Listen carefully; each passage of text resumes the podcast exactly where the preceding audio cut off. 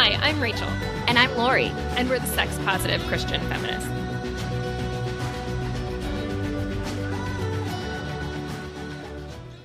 Hi, and welcome to another Tuesday morning with the sex positive Christian feminists. We're so thrilled you are here with us today. Today, we're going to dive into the topic of gender essentialism and what that is, how that relates to Christianity, and how that relates to feminism throughout the ways that we've discussed gender and what that looks like.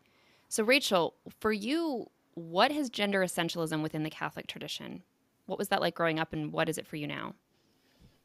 I'm somebody who was raised with a lot of John Paul II's theology of the body, which has a very particular understanding of gender essentialism, which is now sort of what is held to be true about gender in much of at least American Christianity. I don't have a lot of experience with other Christianities or Catholicisms, but certainly within the US, theology of the body, gender essentialism is what sort of is held up by the US Council of Catholic Bishops as being the most true and certainly is something that's taught in the more in line with the Vatican documents and mm-hmm. schools and it's what gets the imprimatur, which is this fancy stamp from the Vatican that says this is what we say is a true document that's reflecting the teachings of the church. So, mm-hmm.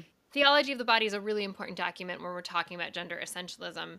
Not that it creates that theology, but it certainly made it more widespread and and made it something that people who are in the age group of being a millennial or beyond are going to be raised with. And I have the theology of the body document right next to me because I wanted to at least mention a particular passage so that those of you who are familiar with that document know where to look, and those of you who are not familiar with it could go look it up because it's also online because these were all talks that John Paul II gave over the course of many years.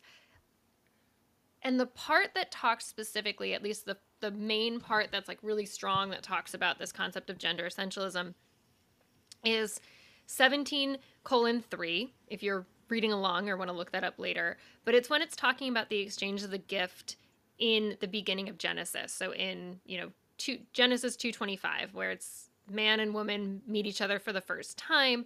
And part of what John Paul II sort of speaks to in that, in his description of this meeting, is that, you know, Eve is intentionally created by God out of Adam's rib.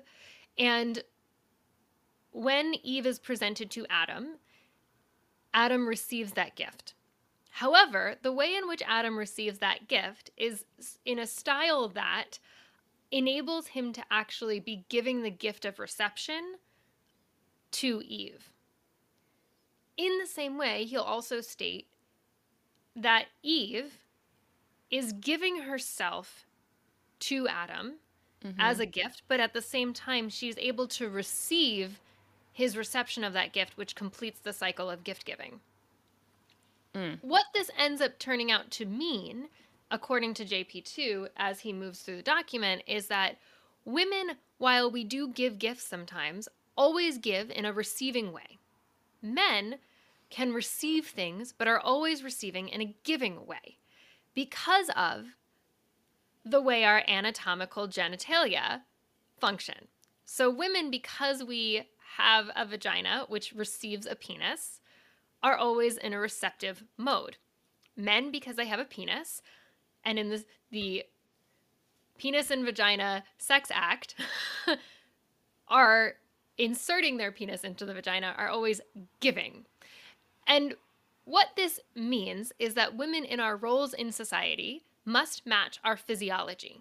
Mm. So we must always be in a receptive space. Even if we are giving as, you know, Eve is gifting herself to Adam in that first moment of meeting in Genesis, she's doing so still in a receptive way. And men, even when they are receiving, are still doing so in a giving fashion.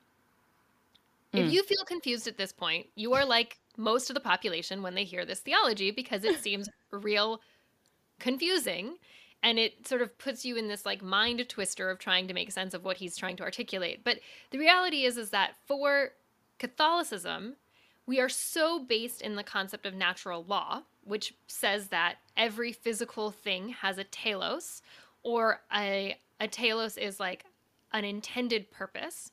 Mm-hmm. And that mm-hmm. when we look at our bodies, we can find information about what the telos that God intended for that that anatomical thing is. And so when we look at a penis, the intention of the penis is to be inserted into the vagina, ejaculate, and potentially get her pregnant. Or get, yeah, we'll say her because we're doing gender essentialism anyway. Similarly, the vagina has one purpose, which is to receive semen so that a woman can get pregnant. And so, from this gender essentialism standpoint, we get all of those theologies about sex being primarily for procreation, while we can also recognize that there's a unitive component to sexuality. And that's where uh, Humanae Vitae, which is a document that was put out by Paul VI, very clearly states that sex is for is unitive and procreative and it needs to be both every time you have sex and that comes from a gender essentialism lens mm-hmm. somehow in that document it doesn't really talk about like well what do we do when you know a woman is postmenopausal or you know that kind of thing because women's sexuality isn't acknowledged in those documents most of the time because it, they're written by men and men don't think about things like menopause or stuff not like being able but, to procreate or not being able to um not being ovulating not ovulating. Right. What they're saying usually is that you know we want to be open to procreation so as long as you're not using a condom or hormonal birth control, you're you're still in the clear even if you aren't ovulating because the church really does push teaching women natural family planning, mm, um, mm-hmm, which is mm-hmm. the Catholic version of fertility awareness method. And it says that that should be the only form of birth control that one uses, and that you should only avoid pregnancy under very certain circumstances when you feel like there's financial hardship or something like that. Anyway, but the the main point is that from this gender essentialism standpoint, we get this idea. It comes from natural law. It comes from this concept of a telos, and then it gets our bodies end up getting defined by their features rather than our internal reality really mattering. And what JP2 writes about really is that like our bodies are such an important component of who we are as individuals, as souls, that our souls are impacted by our our physic uh, by our physicality. And I I don't think that's wholly wrong. I mm-hmm. just think that he's wrong in making it so binary. And mm. I also don't love the idea that our yeah, I don't love the idea that our bodies define our souls. I think or that our souls define our bodies. I think that's a whole other concept of theological anthropology that needs to be parsed out at, at a later date, but the gen the general concept is women have to always be receiving, men have to be always giving. And along with that comes all these like societal gender norms. Right. They sometimes push the boundaries and say things like, but we look at Joan of Arc and we celebrate her expression of of herself even though it wasn't it was in conflict with the standard stereotypical gender norms of the time. Um, yeah.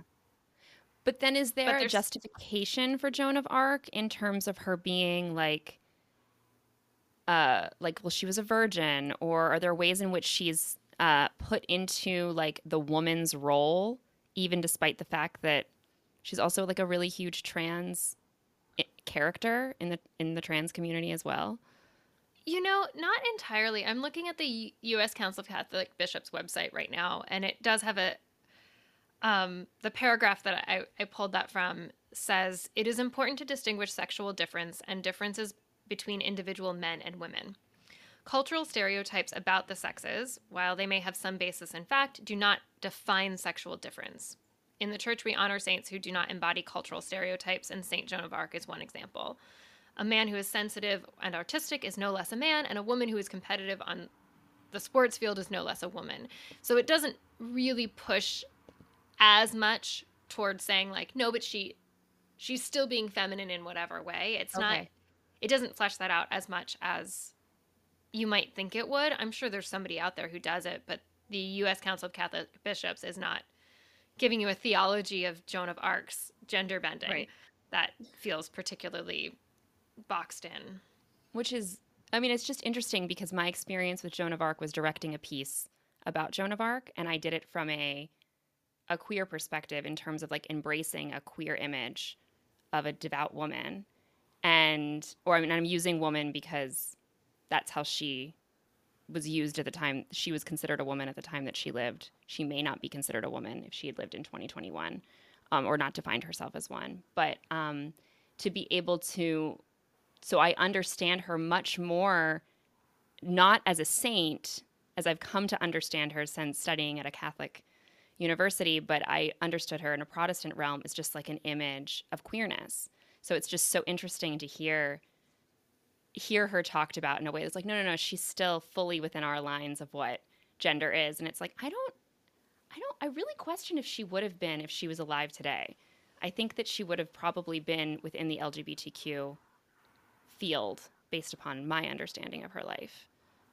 And she, I don't think she's alone in that. If we go through saints, there's a bunch of them that like you end up are very clearly um there's lots of them that are homosexual that are very clearly homosexual if you read back their stories, but we have a lot of females in the church, most of them, in fact, that actually made names for themselves go against the gender norms of their day, right? right? Somebody like Hildegard of Bingen, she could read at a time where women couldn't read. She she composed music at a time when women didn't compose music. That might sound small now, but that was a massive shift um, Julian of Norwich, same thing. Like she, actually, she's who I was thinking of. She composed music and wrote things. I think Hildegard probably did too. But those oh, weren't Hildegard normal things composer. that women at the time did.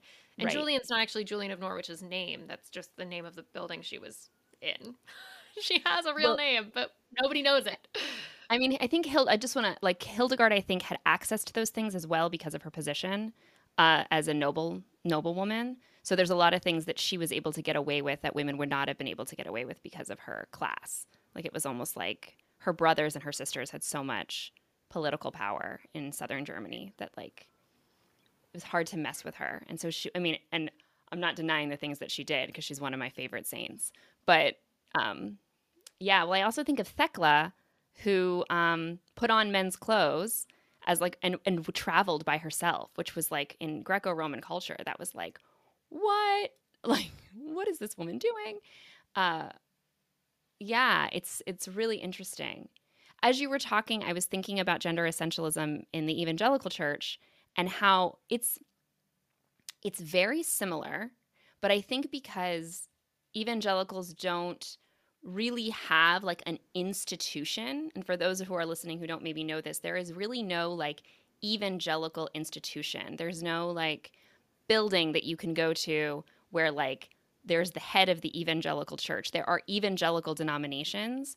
Um, and so there are people who are head there are heads of evangelical churches. Um, so there really isn't um, there isn't no there is no stamp to say like this is our theology. But there is uh, the Danvers statement, which talks about male and female roles. And I am going to mess up when this was written. Um, it was recently, it was in the past 10, 15 years.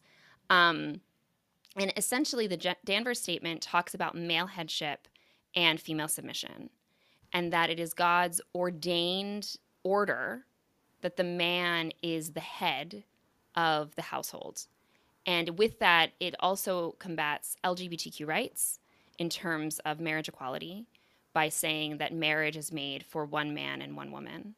It also uh, goes into women's ordination and says that women are not meant to be leaders or to teach, um, which is um, one thing that I think is really interesting when we talk about ordination, which is, again, another podcast entirely. But in the Catholic Church, women have positions of leadership, but they cannot perform priestly rites like Eucharist, baptism, correct? Everybody can baptize. Oh, interesting. There are specific. A lay person can baptize, but every other thing that you can think of, priests do marriages. Deacons can also do marriages. Confessions. Um, confessions.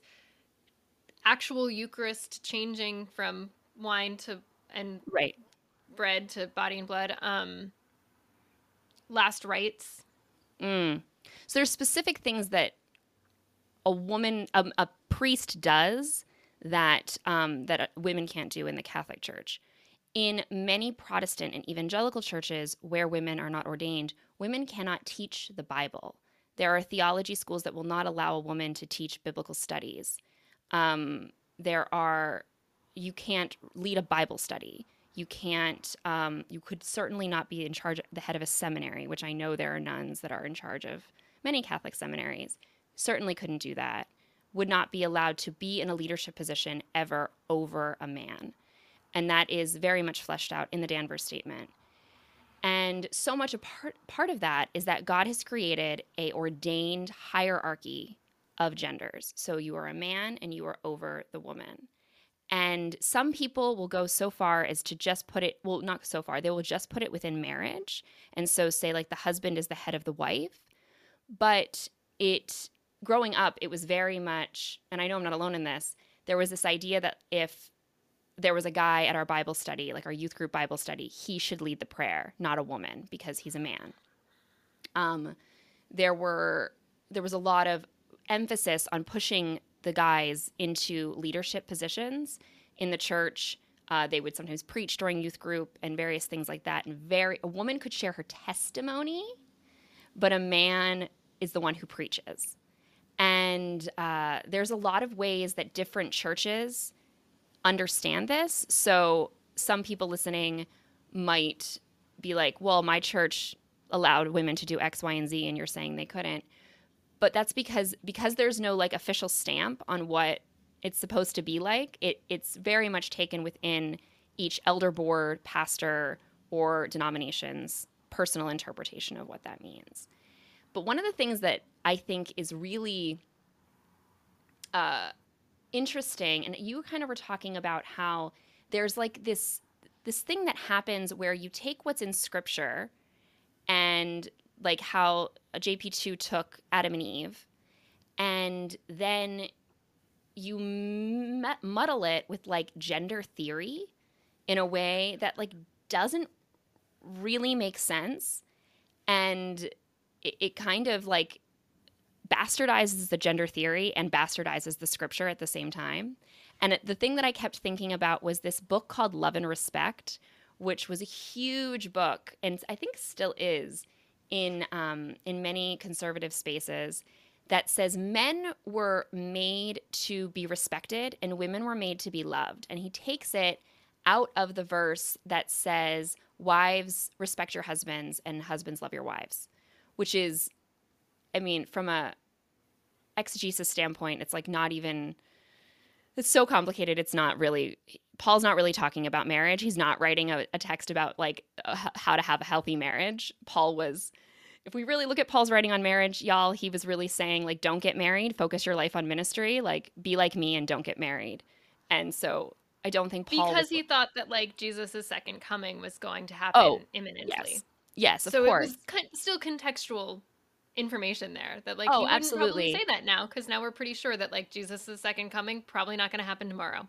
Right, but we, we believe that to be a literal thing. yes, I don't, but no. But uh, so, but I just want to say, like, I'm trying to say that within the context of like so many Protestants use Paul's writings as like a relationship guidebook, and if you are going to be looking at it as a relationship guidebook, um, he's not encouraging marriage in any way but he's not writing a relationship guidebook. He's writing a theological text about the understanding of Christ and salvation. And it would be great if we listen to that. But instead, we don't. And so, this love and respect idea is a big movement where if your marriage isn't working out, it's probably because you're not respecting your husband enough.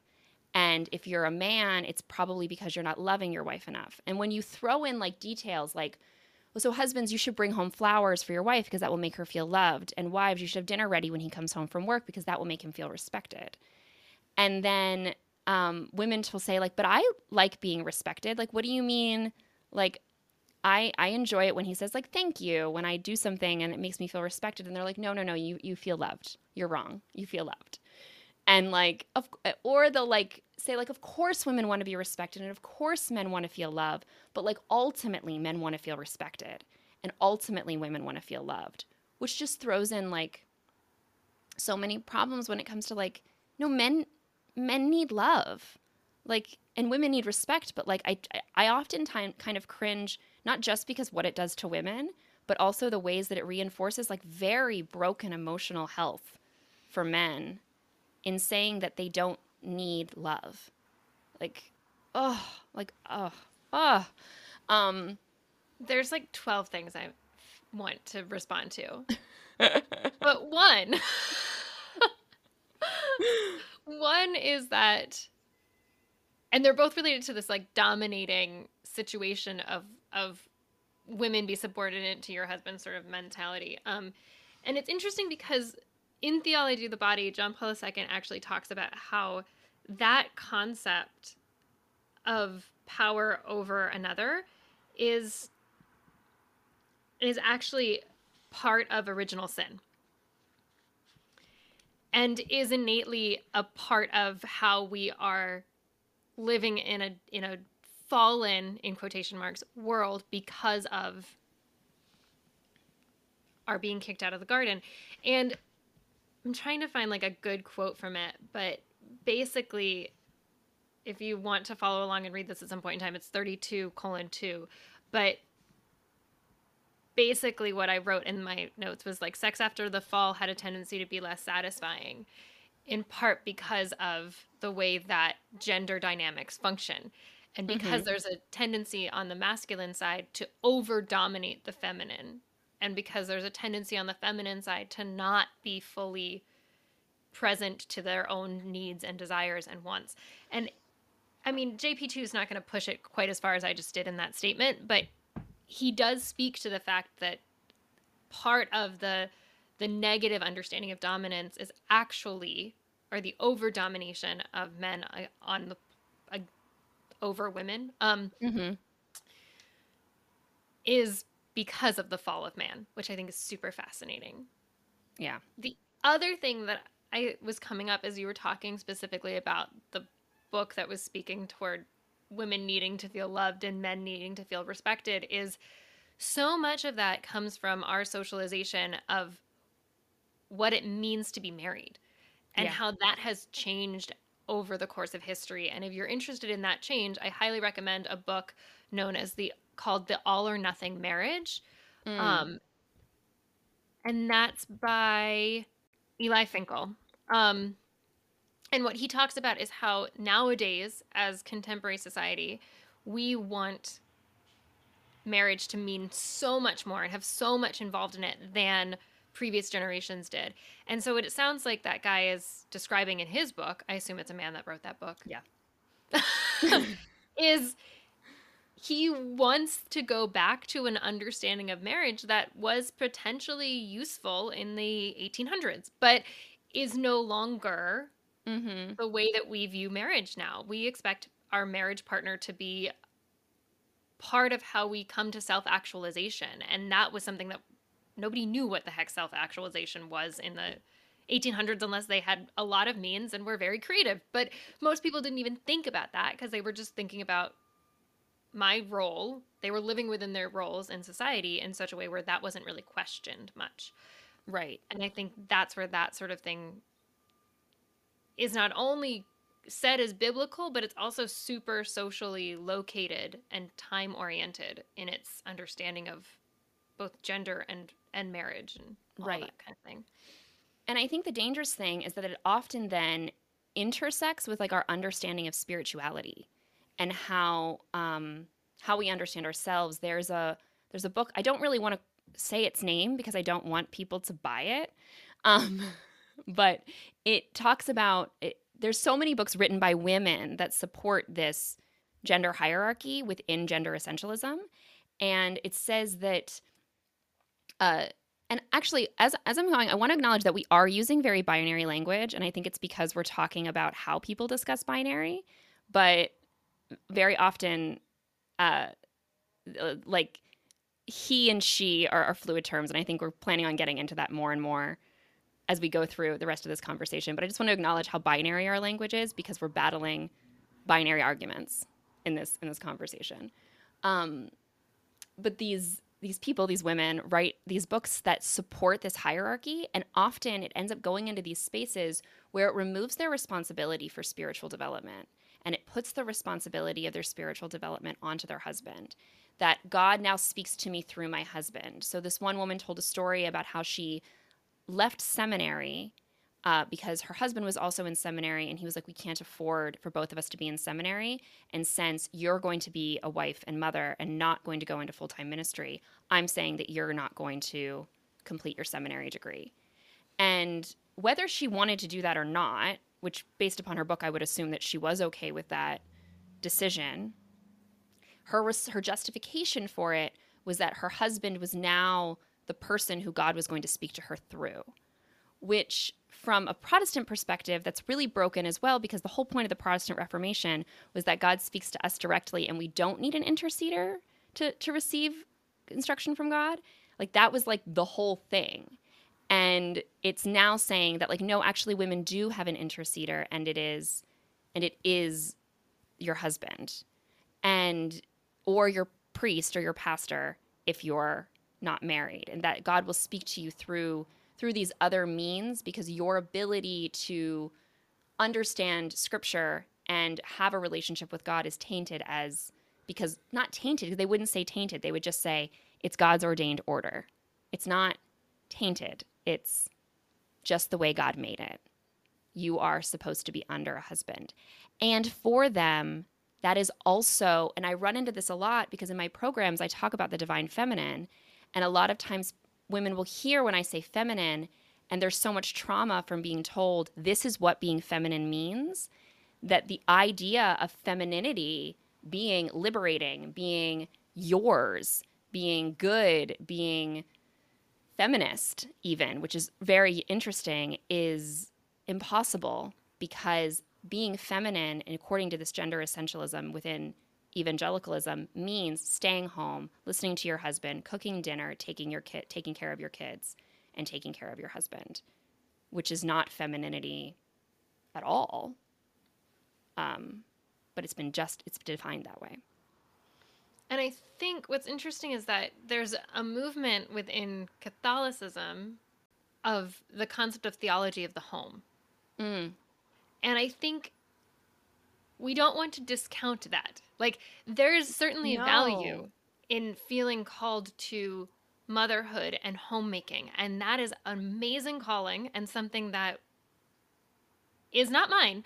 And I very much am impressed by the people who can do that and feel like that is their that is the thing that they're meant to do and can do it with love and compassion and patience and all of the and organizational skills but it's not uniquely feminine and it's not uniquely female because a man is perfectly capable and able to love their children which that's the other thing i get nervous about. Like men can love their children men can feed their children men can dress their children men can care for their children. Like these are all things that men are capable of doing. And we for some reason not we but like this this system ends up saying that like men are not blessed with those skills when it's sad to me because I know so many men who really really love their kids and like really really want to take care of them and be good to them. And so it's a beautiful calling to stay at home and take care of your children, but it doesn't make you a woman. It makes you a parent.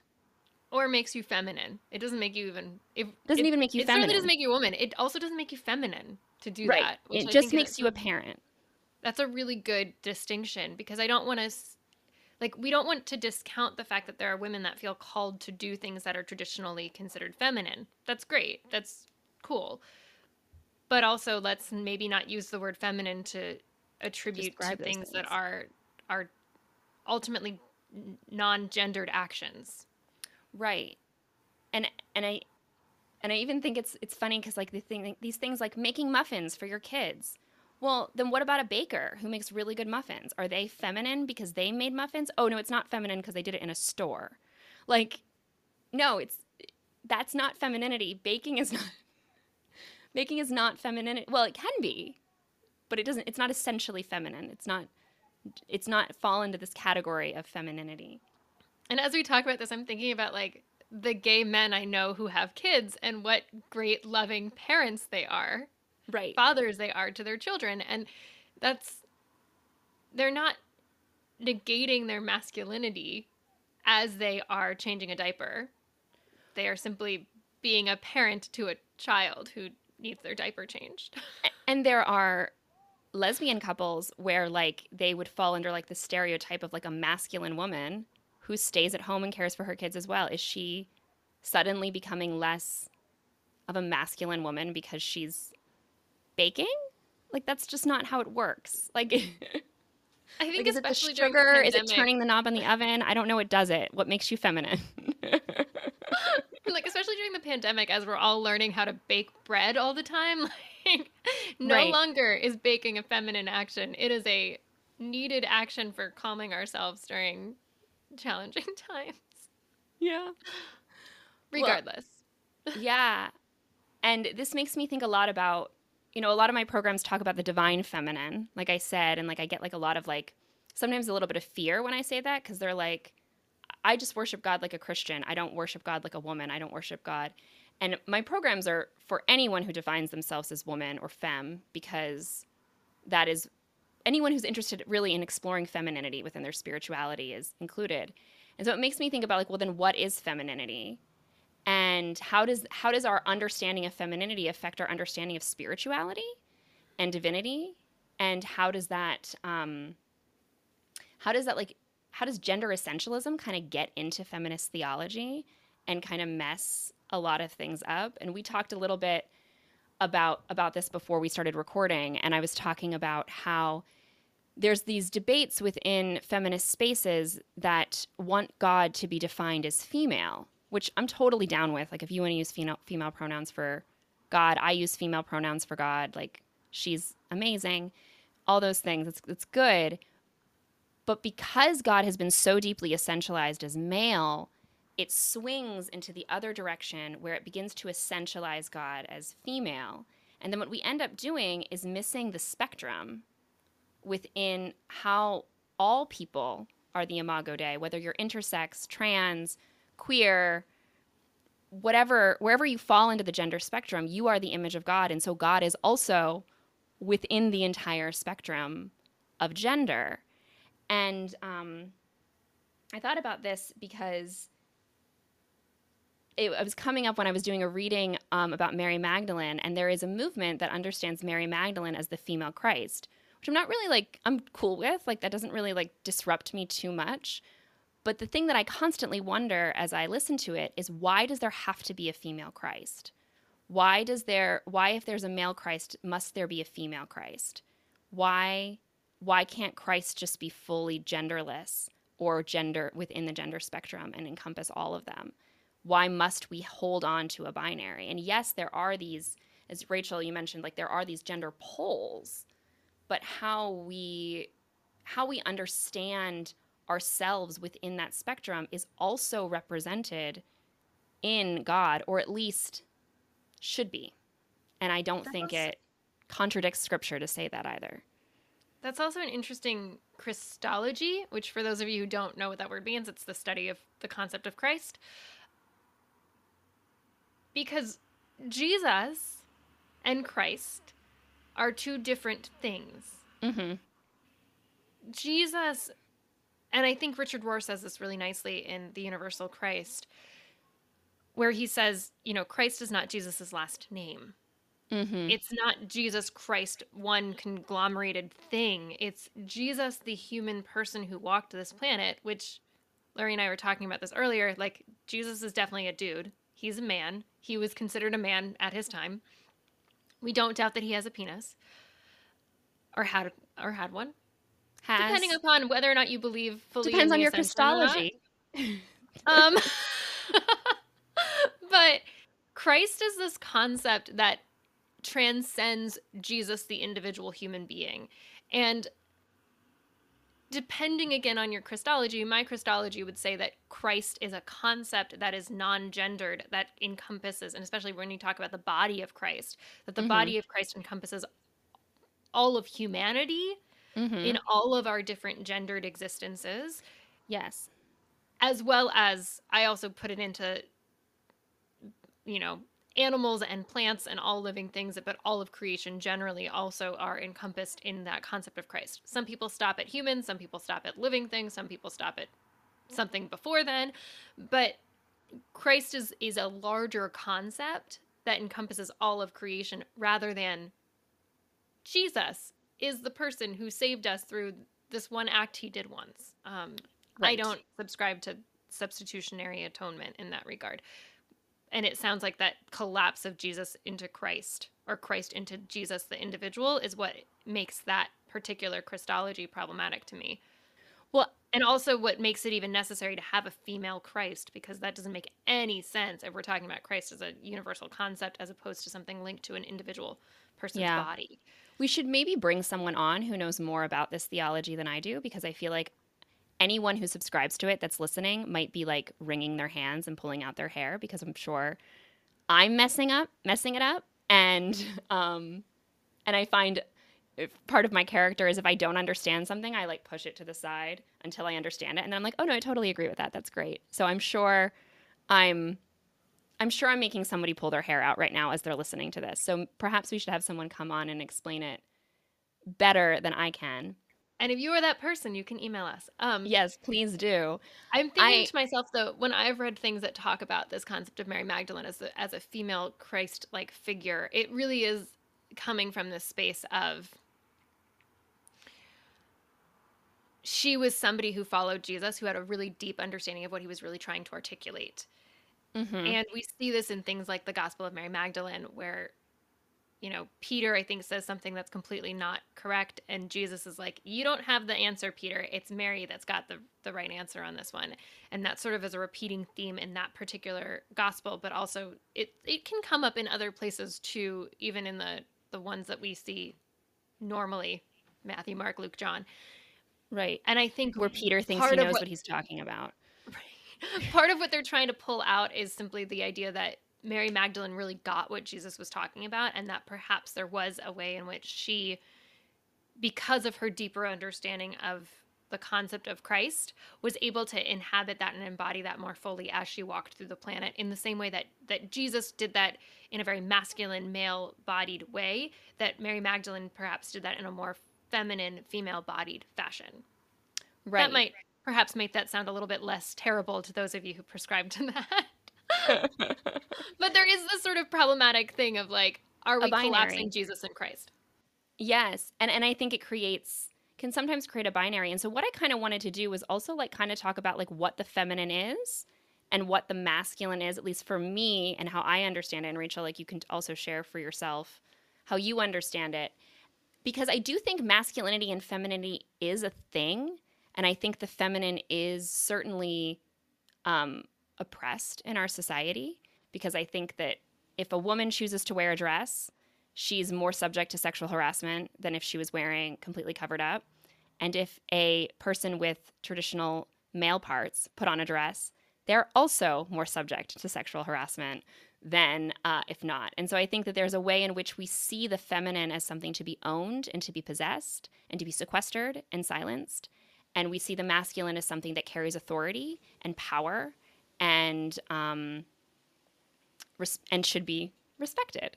And it ends up really becoming a a messed up messed up when we put it in, into a gender essentialism within our bodies instead of understanding the masculine and feminine as equal and then also understanding the masculine and feminine within ourselves as well.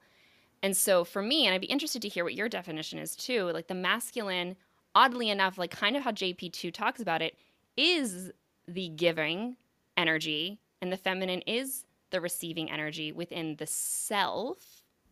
And the feminine is pleasure focused, the masculine is product focused.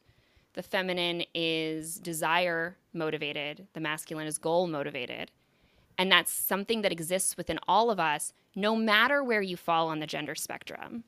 And it is a, it is part and one thing that for me gets so messed up when we talk about gender essentialism putting femininity into a body that has a vulva and masculinity into a body that has a penis is that we end up not embracing our masculinity and femininity and that creates so much from my perspective spiritual dysfunction. What do you think rachel i want to look something up Okay, cool. Layla Martin talks about, and Layla Martin's um, a sex coach for those of you who are not familiar with her work. She's pretty amazing. That's what it is. She talks about feminine energy and masculine energy as radiant versus magnetic. Ooh. Which I love. And so radiant energy is the masculine energy that's going outward, and magnetic energy is your feminine energy that's pulling things toward you that's more receptive.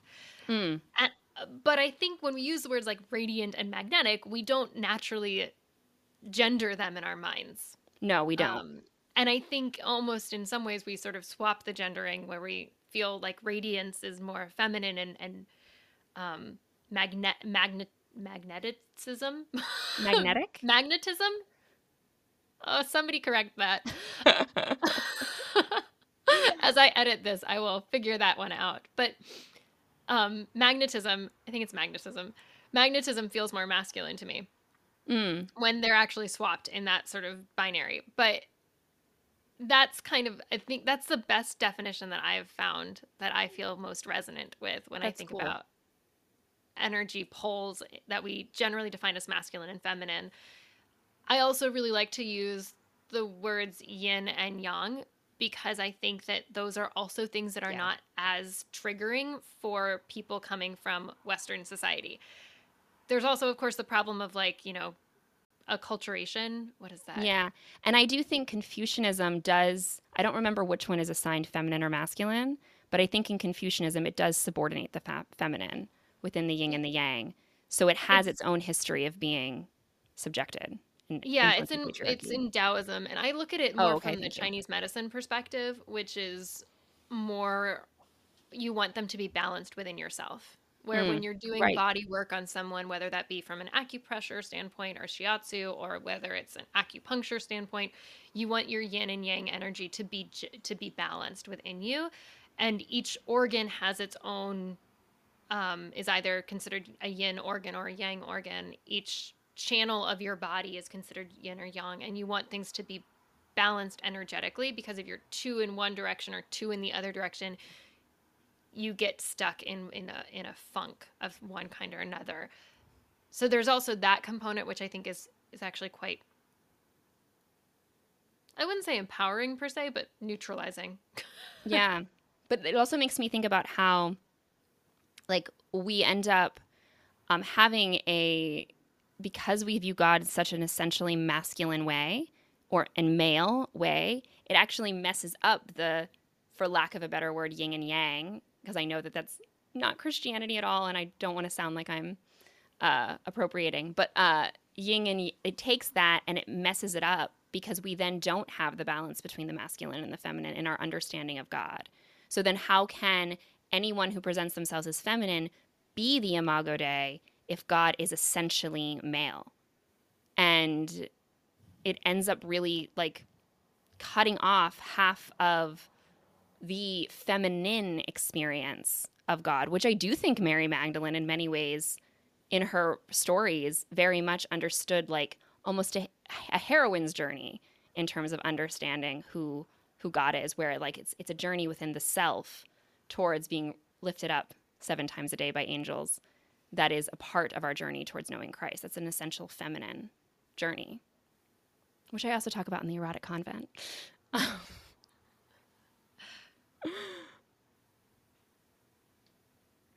Yeah, I have some thoughts about that in the in just reference to how it is that the church history has functioned. And how the church functions as an institution, whether that be the Catholic Church institution or generally speaking, the broad term of Christian church. Um, and how that, I think a lot of its dysfunction comes from being overly focused on the masculine aspects of being Yeah. and that is really problematic. I know that we also wanted to talk a little bit about like the sexological science behind Yes, gender, please talk just so about that it. it is um is clear for people because I think part of what is really problematic to me is that from the Catholic perspective, looking at natural law as our basis for understanding gender, if you don't take into account the science, you don't actually get a good theology because you're not actually looking at reality. You're looking at your preconceived notions or or or um, social prescriptions around those concepts. So, hmm super quickly, we are all pretty much familiar with the concept of there's XX and XY chromosomes generally speaking, when it comes to gender. But that's not actually the totality of what people walking around in the world have. There's a variety of differences that can occur on that level. There's a variety of differences that can occur on other levels in our in our development in our bodies. And those different things create intersex individuals. Intersexuality happens about the same amount as people who have red hair. So if you know people who are, have red hair which most of us do you know someone who's intersex they just probably haven't told you. Don't talk about it. And they may not even know about it themselves because a lot of times these various they're called conditions which sounds really gross to me. Um, but intersexuality doesn't necessarily actually have any external presentations sometimes. Sometimes it does sometimes it doesn't. And that's just the reality of how we're made. And i think in the same way that we wouldn't say oh god didn't mean to make people red haired that was a mistake mm-hmm. we mm-hmm. shouldn't be saying oh, intersexuality is a mistake. God didn't intend for this to be the way that human beings present themselves in their in their sex in their sexuality and in their gender. That's just that's a mistake that God made. And ultimately these theologies of gender essentialism are saying that. They're not necessarily intending to say it that because to say it that way because I think most of the people who came up with gender essentialism were not thinking or were not conscious of the fact that intersex conditions existed, and they certainly were not considering the lived realities of people who are transgender. But there is a reality there that we need to make space for. And I think that intersexuality as a reality that people exist in is something that if we were to take that into account and take it really seriously as these people are made in the image of God, we would have to change our, our theologies to have a better understanding of gender and a better understanding of sex. Um,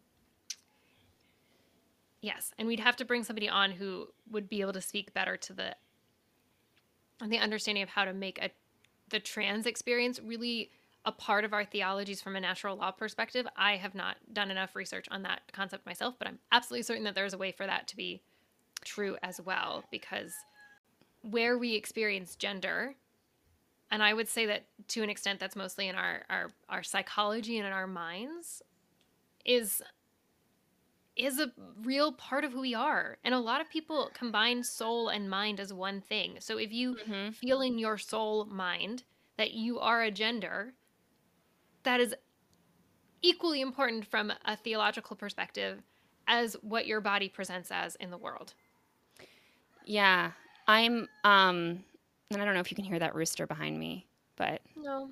I live on an island. Um so they uh people have roosters here. Um so that also makes me think is I have a series on my blog that does um, interviews women through their deconstruction process, and actually I have a one that's coming out today that, and so this is like weeks weeks ago now if you're listening to this, but uh, where she's a trans woman and she talks about her experience of coming to see her transness not as a mistake like something that like her body was born wrong and that she's fixing it by her trans experience but that her trans body is the imago dei that her that she tr- her transness is a part of her being the image of god. And like and and transitioning i see that like the way she describes it is also a part of that imago dei. So i'm not that's not a scientific explanation of it but i thought it was a really beautiful way to not see herself the way she doesn't see herself is wrong. There was nothing wrong with her body. It was all right. The wrong is the fact that people in her surrounding world and in society don't see her as right. That's that's where the error comes up um, which I thought was a really beautiful way of explaining it. Yeah, there's someone I would love to have on to talk to at some point about her experience of transitioning and then becoming um, a UCC pastor. Mm. And how, similarly, before she transitioned, she was a father and she has three kids. And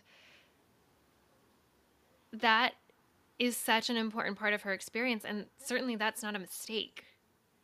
No. And in queerness, when we embrace queerness, we're embracing the idea that a woman can father three kids.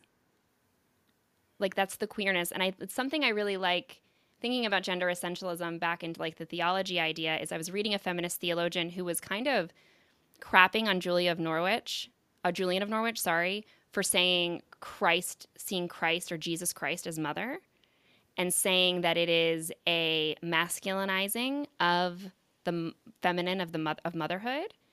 And I have always read that for myself as like a really great way of queering Christ or queering Jesus and understanding that that this that Jesus Christ as this being, as this human, as this son of God entity was without gender. And despite as we already explained like his penis um, that he existed beyond his gender and that there is something beyond beyond that that I I wish Christianity could embrace more and understand and understand is like a legit beautiful amazing thing these these intersections of gender or the the amalgam of gender yeah and as you say that it's in my lived experience as a cis woman mm-hmm. my gender does not define the totality of who i am right and if it did, that would be very weird to me. That would be very challenging for me to feel like that was the totality of my being was my gender. Um, and I think that part of what these gender essentialist theologies really try to impose on people is that idea that my gender is the totality of who I am, and that my gender is defined by my physical body, mm-hmm. which doesn't match up with most people's lived experiences. Right. And we can't, we just can't trap people in their bodies. I do believe that there is something sacred about our bodies. I don't want to detach us from our bodies, but there's also this intertwining thing. Um, so, is there anything else you want to make sure we say before we? I just up? wanted to mention super oh, yeah. quickly that the U.S. Council of Catholic Bishops. Um, oh yes. One of Joe Biden's first executive orders talked about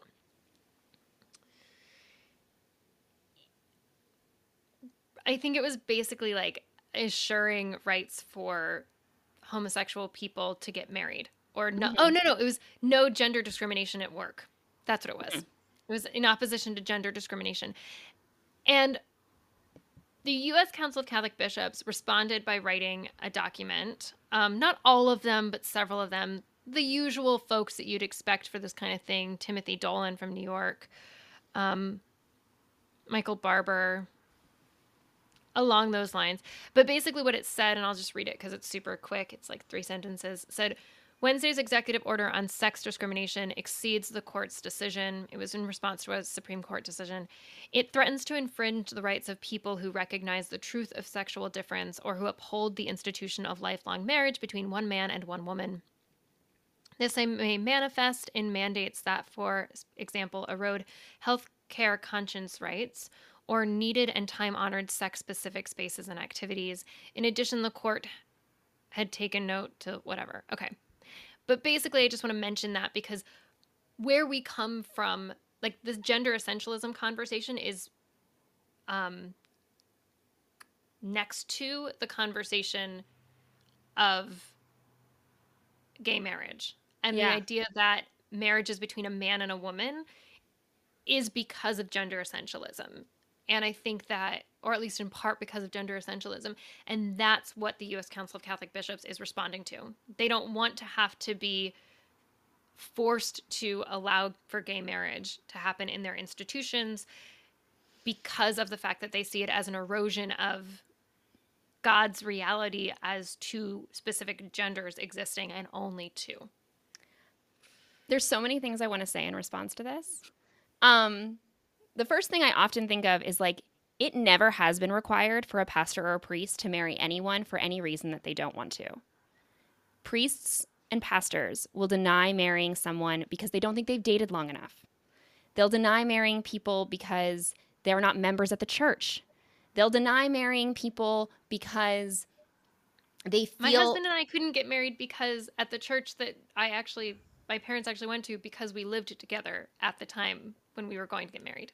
There are, I mean, I, um, I, I know pastors who've said, um, especially from my conservative background, who have not married someone because they didn't believe one of the people in that marriage was truly born again. And I'm saying that in quotes for those of you who are listening to that.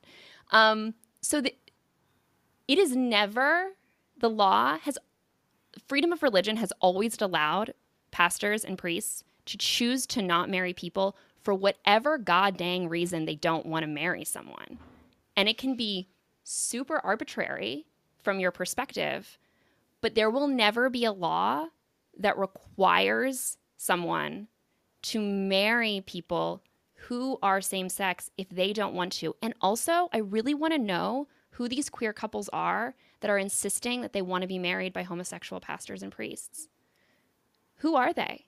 Because I don't see many LGBTQ people being upset that a homophobic pastor can't marry them.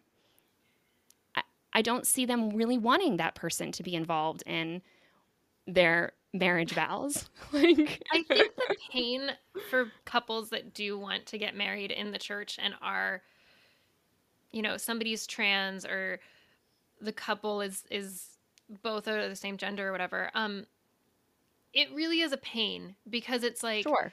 Especially for my friends who are Catholic and fit into those categories for them this is a sacrament and they want Right. to be able to celebrate the sacrament of marriage. And and in in the catholic theology you actually marry each other. The sacrament isn't actually performed by the priest. It is Oh, simply sort of overseen by the priest. I don't know i can't remember the exact language but like the people getting married actually perform the the sacrament to each other. Mm, and which is cool i think and and of course consummation is like an assumption in the process of that like that's the culminating act that sort of officiates the sacrament but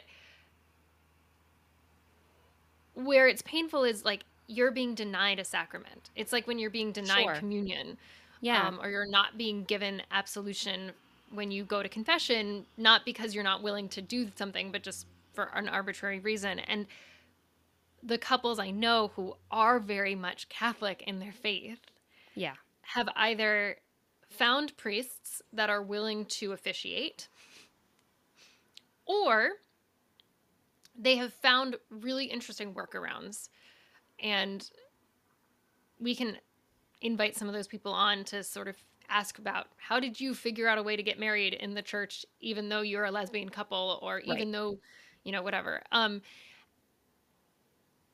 and a lot of times what it comes down to and this is really fascinating and goes into a different tangent of of the brilliance of Catholicism.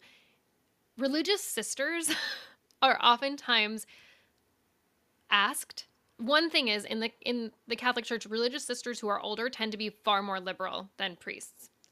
If you find a religious sister who's over the age of There's 70, so many radical nuns out there. they are radical, yeah. and they will oftentimes, you know, go online and get ordained in the church of whatever the heck in order to be able to officiate a marriage between a gay couple. Mm, Um, and that has been something that my spiritual director, who's a religious sister, has done.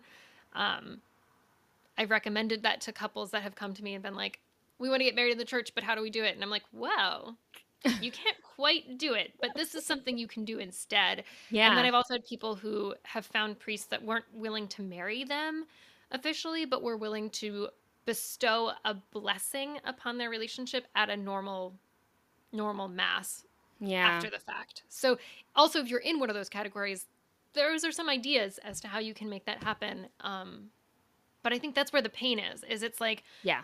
you want to do it within the church for any number of reasons and you're being told that you can't that god's Right. not going to bless your marriage and that's Yeah. just incredibly painful Sure. And and I and I don't mean to like deny the pain of those of those people because I think that that's real. So thank you for saying that.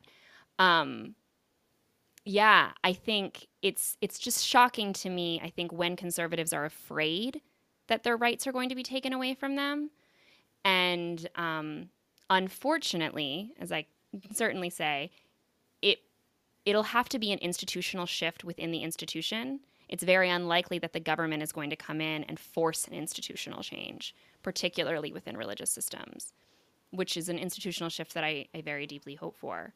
And I know that this is the thing that the church, the Episcopal Church in America, split over is not wanting to allow LGBTQ out bishops to be able to be bishops and then also not allow marriage um, lgbtq marriages in in their churches. And there are still even in the eastern massachusetts diocese which is one of the most progressive um, episcopal dioceses in the country there are still churches that will not marry same-sex couples or lgbtq couples.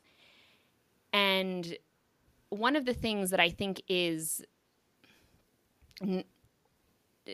nerve wracking or, or just disappointing about that is that it's almost a, it's a false allyship because it says you can come here, you can pray here, you can confess here, you can bring your kids here, you can certainly tithe here, but you can't, um, you cannot be acknowledged as a valid couple in our in our congregation.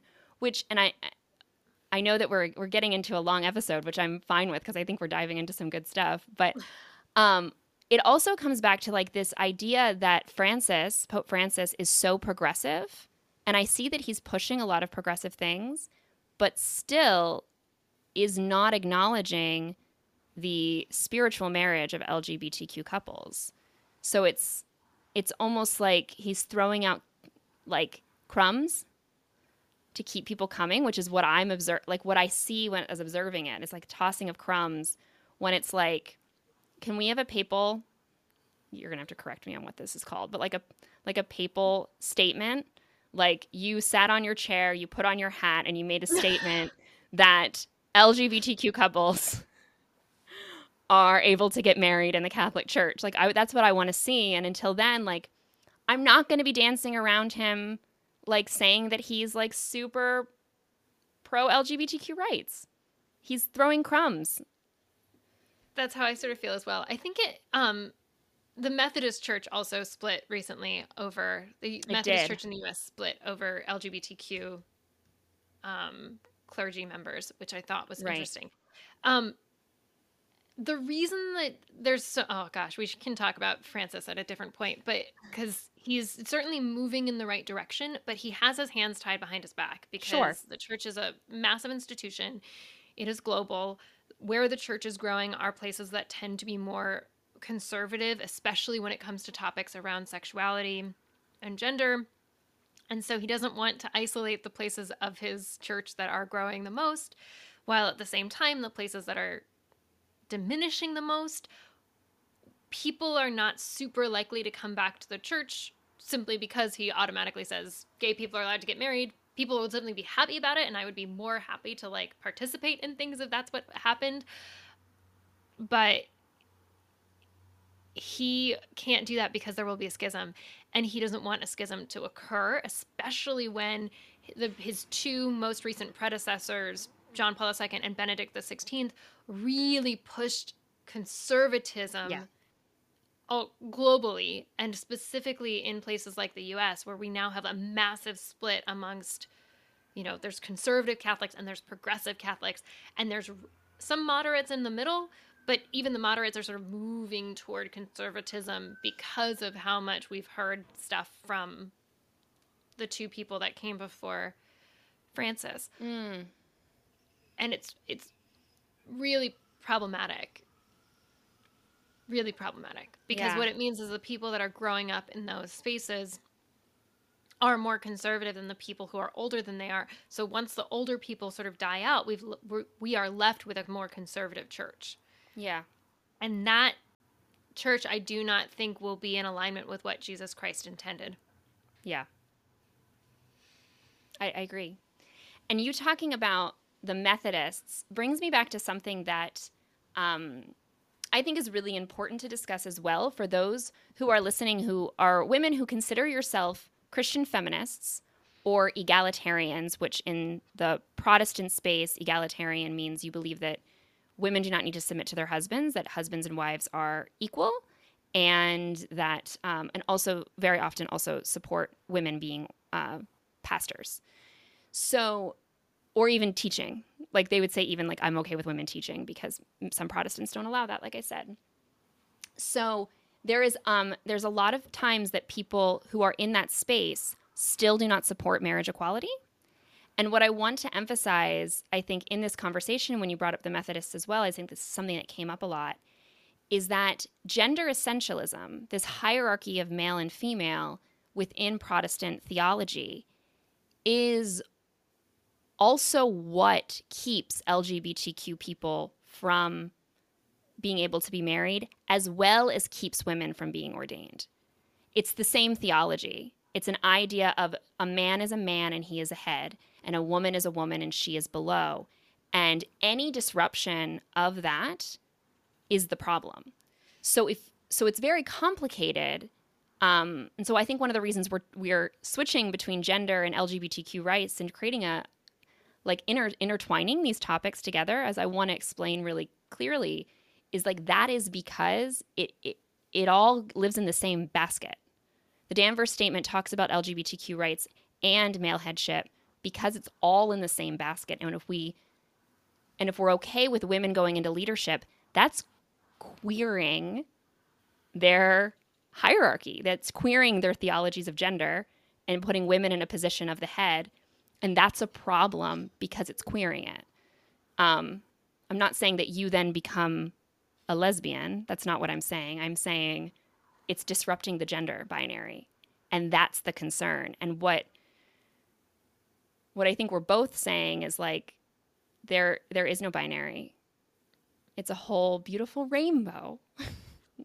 like there's the there's, there's a the spectrum metaphor. of gender, yes. both from a like lived experience perspective, as well as from a physiological perspective, as well as from a chromosomal perspective, and you know any number of ways. There is a spectrum of gender. We can certainly acknowledge that there are two poles, but there's a spectrum in between, and that I would imagine that just like most of us, if we were to put ourselves on the Kinsey scale, aren't perfect zeros or sixes.